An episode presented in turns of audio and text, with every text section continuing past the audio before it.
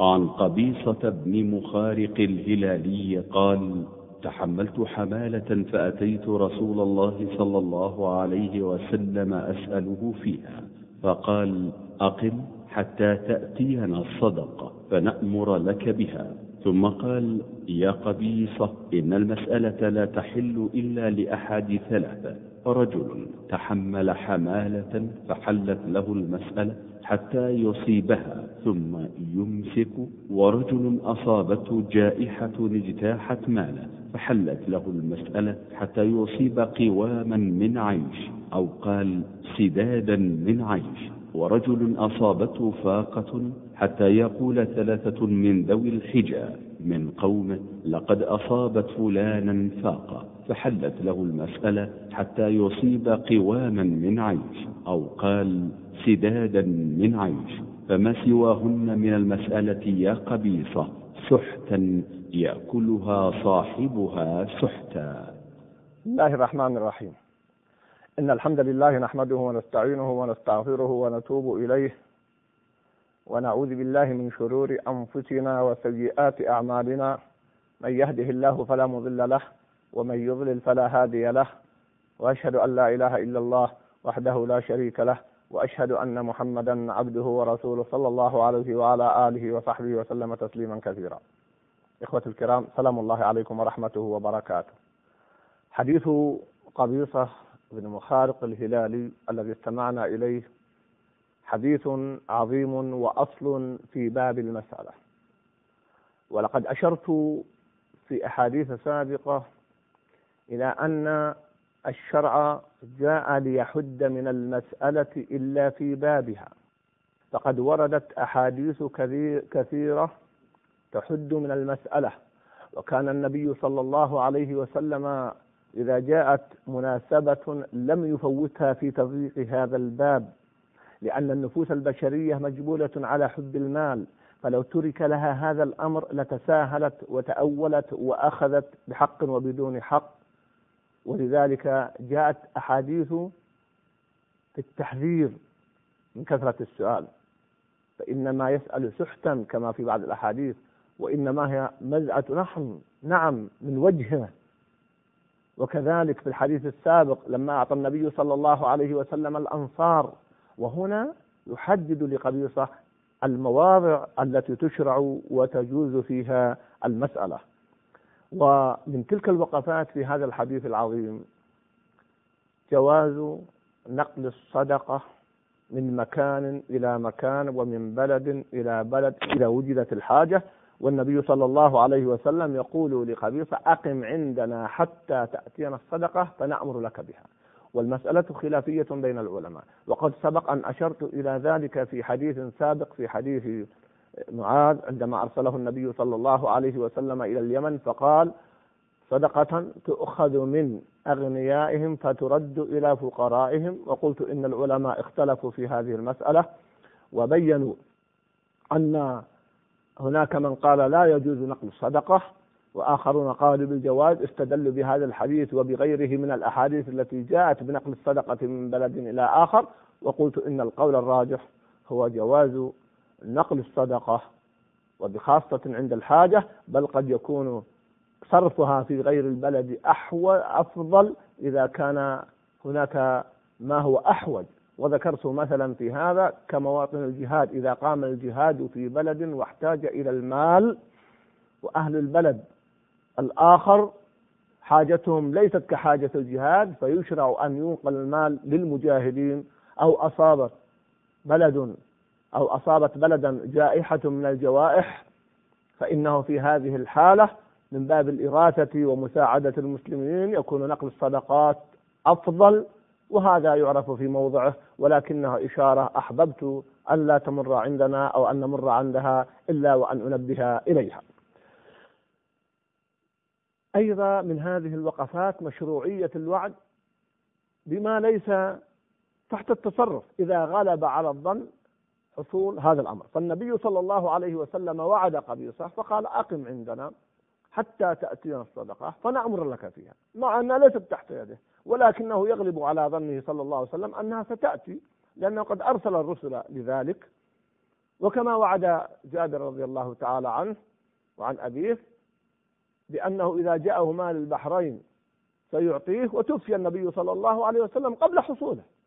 وهذا الذي يجعلني أقول إنه من غلبة الظن وليس يقينا. وجاء المال بعد ذلك عند أبي بكر فأعطاه وفاء لوعد النبي صلى الله عليه وسلم. وهكذا. إذا الوعد بما يغلب على الظن حصوله يجوز. فإن لم يحصل فيجب أن يعذر الموعود. فإذا وعدك يا أخي الكريم أحد على أمر يغلب أنه سيحصل ولم يحصل لا تلمه لا تثرب عليه. لا تكثر من التعنيف. فهو عندما وعدك كان صادقا في وعده لكن لم يتحقق هذا الأمر. فهذه مسألة قد يكون لها من آثار النفسية والبعد النفسي ما يغيب عن ذهن بعض الأحبة ممن يوعدون فيصم الواعد بالكذب أو بخلاف الوعد وقد لا يكون كذلك. أيضا من هذه الوقفات جواز المسألة لمن تحمل حمالة بل جواز الزكاة في هذا مع عظم الزكاة يدل على احتفاء الإسلام واهتمامه بالصلح. ما هي الحمالة؟ كانوا يأتي رجل إلى قوم وقع بينهم قتال أو خلاف والقضية مالية فيصلح بينهم ويتحمل هذا المبلغ يتحمل الديات مثلا. هذا يحق له الزكاة ولو كان غنيا. مثلا يا أخي الكريم لو جئت لطرفين قد اختلفا واشتد بينهما الخلاف. والقضية مالية إما في رقبة أو بحادث سيارة أو لأمر آخر. وقلت كم المبلغ؟ قالوا لك مئة ألف ريال. قلت أنا أتحمل ذلك من أجل الإصلاح بينهم. وإن كنت تقدر في مالك على هذا المبلغ فيجوز لك أن تأخذ وأن تطلب المساعدة لأنك لم تأخذ لنفسك. إنما أخذتها لباب الصلح لباب الصلح والصلح قد احتفى به الإسلام وعني به عناية خاصة لما له من آثار إيجابية. لا خير في كثير من من نجواهم إلا من أمر بصدقة أو معروف أو إصلاح بين الناس. فيا أخي الكريم من باب تشجيع الإسلام لهذا الأمر إذا وجدت هذا الخلاف قد يؤدي إلى مفاسد عظيمة بين فريقين أو قبيلتين أو بلدين أو عائلتين أو شخصين. فدخلت وتحملت هذه الحمالة. لا تتردد وتقول يصعب علي أن أنفقها. تحملها واذهب اسألها من الأغنياء والتجار وغيرهم يحل لك ذلك. وهذا كله من باب تشجيع الإسلام وعنايته بالصلح وتأليف القلوب وإبعاد الخلاف. إنه والله دين عظيم. يثري ويبث ما يصلح بين القلوب وبين الأجسام وبين الفرق وبين البلدان. إنه منهج عظيم فليكن لك في ذلك سبق فاستعن بالله جل وعلا ولا تعجل. أيضا نجد من هذه الوقفات التي أشار إليها النبي صلى الله عليه وسلم في حديث قبيصة. وقوف الإسلام مع أفراده في سرائهم وضرائهم فهذا تحمل حماله. وهذه قضية اجتماعية مهمة جدا. وهذا أصابته جائحة. اجتاحت ماله. فيقف معه الإسلام وتحل له الصدقة تحل له الزكاة تحل له المسألة. وثالث أصابته فاقة حاجة. أو فقر بعد غنى ويقف معه الإسلام. إنه دين عملي. دين إيجابي. لا يدع أفراده في الملمات وفي الشدائد بل يقف معهم. ونحن تبع لهذا الدين بل إننا ننتمي لهذا الدين. فنشجع هذه الأمور ولننشئ هذه المؤسسات التي تقوم بهذه القضايا لأن الأفراد قد يعجزون عن القيام بها. فإنشاء المبرات وإنشاء الجمعيات الخيرية وجمعيات الإغاثة وغيرها كل هذا مما دعا إليه الإسلام. ومما يشيع بين أفراده الألفة والمحبة والتصافي ويقضي على سبل الخلاف والفاقة الجوع والفقر. في بلدك وفي بلاد المسلمين أيضا. هذه مسألة مهمة جدا. تأملوا هذا اللفظ في هذا الحديث وهو يكرره صلى الله عليه وسلم في هذا الحديث مع هذا الخليفة. يقول ثم يمسك. ثم يمسك. يعني يأخذ ثم يمسك. تحل لها المسألة حتى يقضي الحمالة ثم يمسك. أو الجائحة حتى يأخذ ما يقابلها ثم يمسك. فيه دلالة نفسية وعملية. كيف الملاحظ أن بعض الناس يبدأ بالسؤال لأنه فقير. لأنه محتاج. فيعطيه الناس لفقره ولحاجته. ولكنه يستمر السؤال ويبدأ يسأل ويسأل ويسأل فيثري فيصبح من الأثرياء أحيانا. ومع ذلك لا يمسك. هي قضية نفسية دقيقة. أذكر يحدثني أحد التجار يقول جاءني رجل كان يأتينا في كل سنة ويسألنا كان فقيرا معدما مسكينا ونعطيه. يقول استمر في كل سنة في رمضان يقول العادة نعطيه. يقول يوم من الأيام جاءني أحد أبنائه وقال أنتم أفسدتم والدنا. قلنا كيف؟ قال إن والدنا سألكم عندما كان فقيرا وكنا صغارا وكنا في حالة لا يعلمها إلا الله. الآن والحمد لله كبرنا وتوظفنا ووالدنا ليس في حاجة. فلا تعطوه. كونهم في حاجة قبل عشر سنوات أو عشرين سنة لا يعني أن تستمروا في إعطائه. وحقيقة ولذلك لفظة ثم يمسك لها دلالة. من يمسك؟ تحتاج إلى قرار صارم تحتاج إلى عزيمة كما قلت في السابق من اضطر واحتاج إلى السؤال لأي أمر من هذه الأمور الثلاثة أو غيرها لابد أن يمسك. فكلمة ثم يمسك تأملوها. وهي أيضا إشارة للمعطين. يا أخي الكريم إذا كنت تعطي فلانا لأنه محتاج لا يعني أنه في السنة القادمة إذا جاءك فهو محتاج. تأكد وتثبت. في كل سنة لا تخرج مالك إلا بعد أن يغلب على ظنك أنها أعطيت لصاحبها. أما التساهل كما يفعل البعض ويقول الله نحن محرجون. تعودنا نعطي فلان. يا أخي الكريم أنت لا تعطيه من مالك إنما تعطيه من مال الله وهي زكاة. قد حدد الله جل وعلا مصارفها أما لو كانت عطاء عاما من باب التبرع والصدقة العامة فأنت حر في مالك حتى لو لم يكن محتاجا. أما في الزكاة فأمرها عظيم ولذلك تولى الله جل وعلا قسمتها بنفسه. إنما الصدقات للفقراء والمساكين. الآية كما في سورة براءة. فبأي حق يتصرف البعض في مال الله ليدفعوا حرجا عن أنفسهم؟ وقد أوقعوا أنفسهم في حرج أعظم. دفعوا عن أنفسهم حرجا مؤقتا؟ ووقعوا في حرج عظيم قد يسألون عنه في يوم القيامة فاتق الله أخي التابع لأنني ألحظ تساهلا من بعض التجار وبعض الإغنياء في هذه المسألة ولا يتثبتون في الإعطاء. كلمة ثم يمسك ليست خاصة فقط في السائل. نعم التوجيه مباشر للسائل ولكنها لك أنت أخي التاجر. أخي المعطي ثم تمسك أيضا. إذا علمت أن هذا قد استغنى أمسك. والقصص والحوادث كثيرة جدا في هذا الباب فأصبح ناس يملكون كما بلغني العمائر ويسألون لأنه كانت بدايتهم فقر في الجسم في المال ثم تحول إلى فقر في القلب والعياذ بالله. ومن أسوأ أنواع الحاجة هو الفقر فقر القلب أي الذل والمسكنة وإلا فالسؤال صعب حتى في الأمور العادية. ولذلك كما ذكرنا في حديث آخر أن الصحابة رضوان الله عليهم بايعوا النبي صلى الله عليه وسلم ألا يسأل الناس شيئا. وألا نسأل الناس شيئا أعطوه أو منعوه. حتى كما ذكرت أن أحدهم يسقط صوته وهو على دابته لا يقول للذي يمر في الطريق أعطني إياه. ينزل من الدابة ويأخذ الصوت ويرقى على يصعد على الدابة. يقول لماذا؟ لأنه بايع رسول الله صلى الله عليه وسلم على كما في حديث جرير. الأمر عظيم لأنه تعويض للنفوس. النفس هذه إن أخذتها بالحزم والقوة والعزم دون ضرر ودون مشقة أخذت بمعالي الأمور. وإذا تساهلت معها نزلت مية يسهل الهوان عليه. ما لجرح بميت إيلام. فحذاري ولننتبه أحبة الكرام لهذه المعاني والدلالات العظيمة. أيضا نجد في هذا الحديث جواز السؤال لمن عرف بالغنى ثم طرأت عليه أمور أباحت له ما كان محظورا عليه.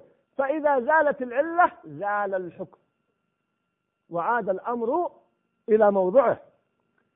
أما الفقير ابتداء فإنه لا يحتاج إلى بينة وإلى شهود لأنه قد عرف هذا الأمر. أما الذي يحتاج إلى بينة مكان عرف بالغنى. فلا بد أن يقوم من يثبت أنه أصبح محتاجا. لأن الناس يعرفونه بالغنى. وقد يكون جاء أمر وأزال ماله كله فيحتاج إلى شهادة وبينة تبين صدقه كما في الحديث. أما الفقير ابتداء فلا. إذا غلب على ظنك أنه محتاج فأعطه ولا تحتاج إلى شهادة أو بينة فحاله قد تكون من أقوى الأدلة على ذلك. والله المستعان. أيضا نجد أيها الأحبة في هذا الحديث كما قلت وفي التأمل في بقية الأحاديث أنه جمع في منهج الوسطية ورسم منهج الوسطية الذي نجده ظاهرا في هذا الدين في أمور عظيمة جدا. فلا هو أخذ بجانب الشدة مما يشق على أفراده ومنع من المسألة ولا هو تساهل فيها حتى أصبحت لكل أحد. إن الأمة تحتاج إلى التربية على منهج الوسطية في كل شيء في أمور العقائد في أمور العبادات في أمور النفقات في أمور الأخلاق في أمور الجهاد في قضايا السلوك. التربية على منهج الوسطية كثير من الناس لم يحسنه ولم يدرك ولم يفقهوا معنى قوله جل وعلا معنى قوله جل وعلا وكذلك جعلناكم أمة وسطا.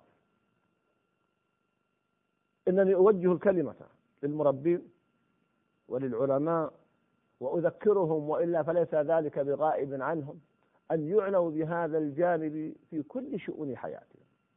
والذي يتأمل النصوص الشرعية في الكتاب والسنة يدرك هذا المعنى ومن ذلك ما يتعلق في موضوعنا في باب الزكاة التربية على منهج الوسطية. تحل له المسألة ثم يمسك.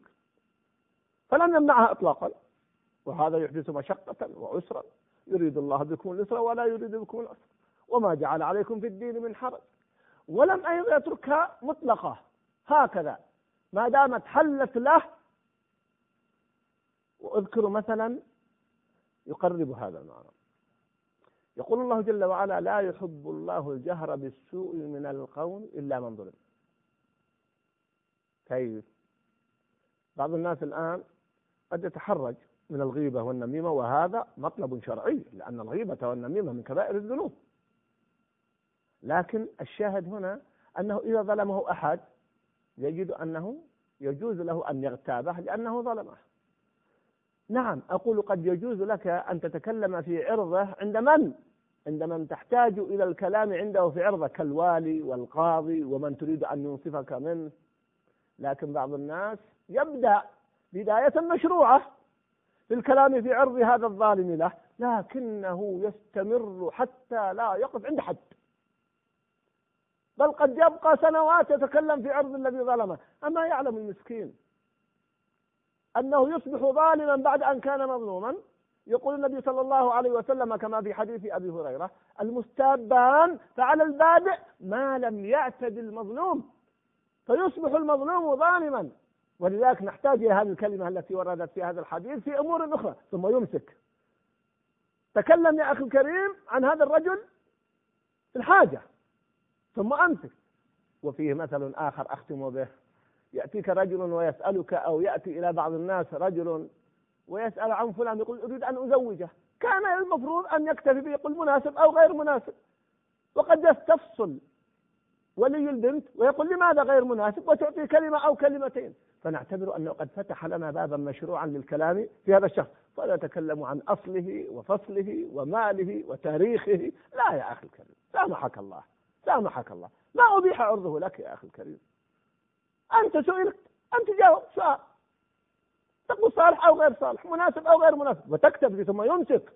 لا تزيد كلمة عن الحاجة أعطي كلمة كلمة. بعد ذلك أمسك. الواقع عند كثير الناس الله المستعان.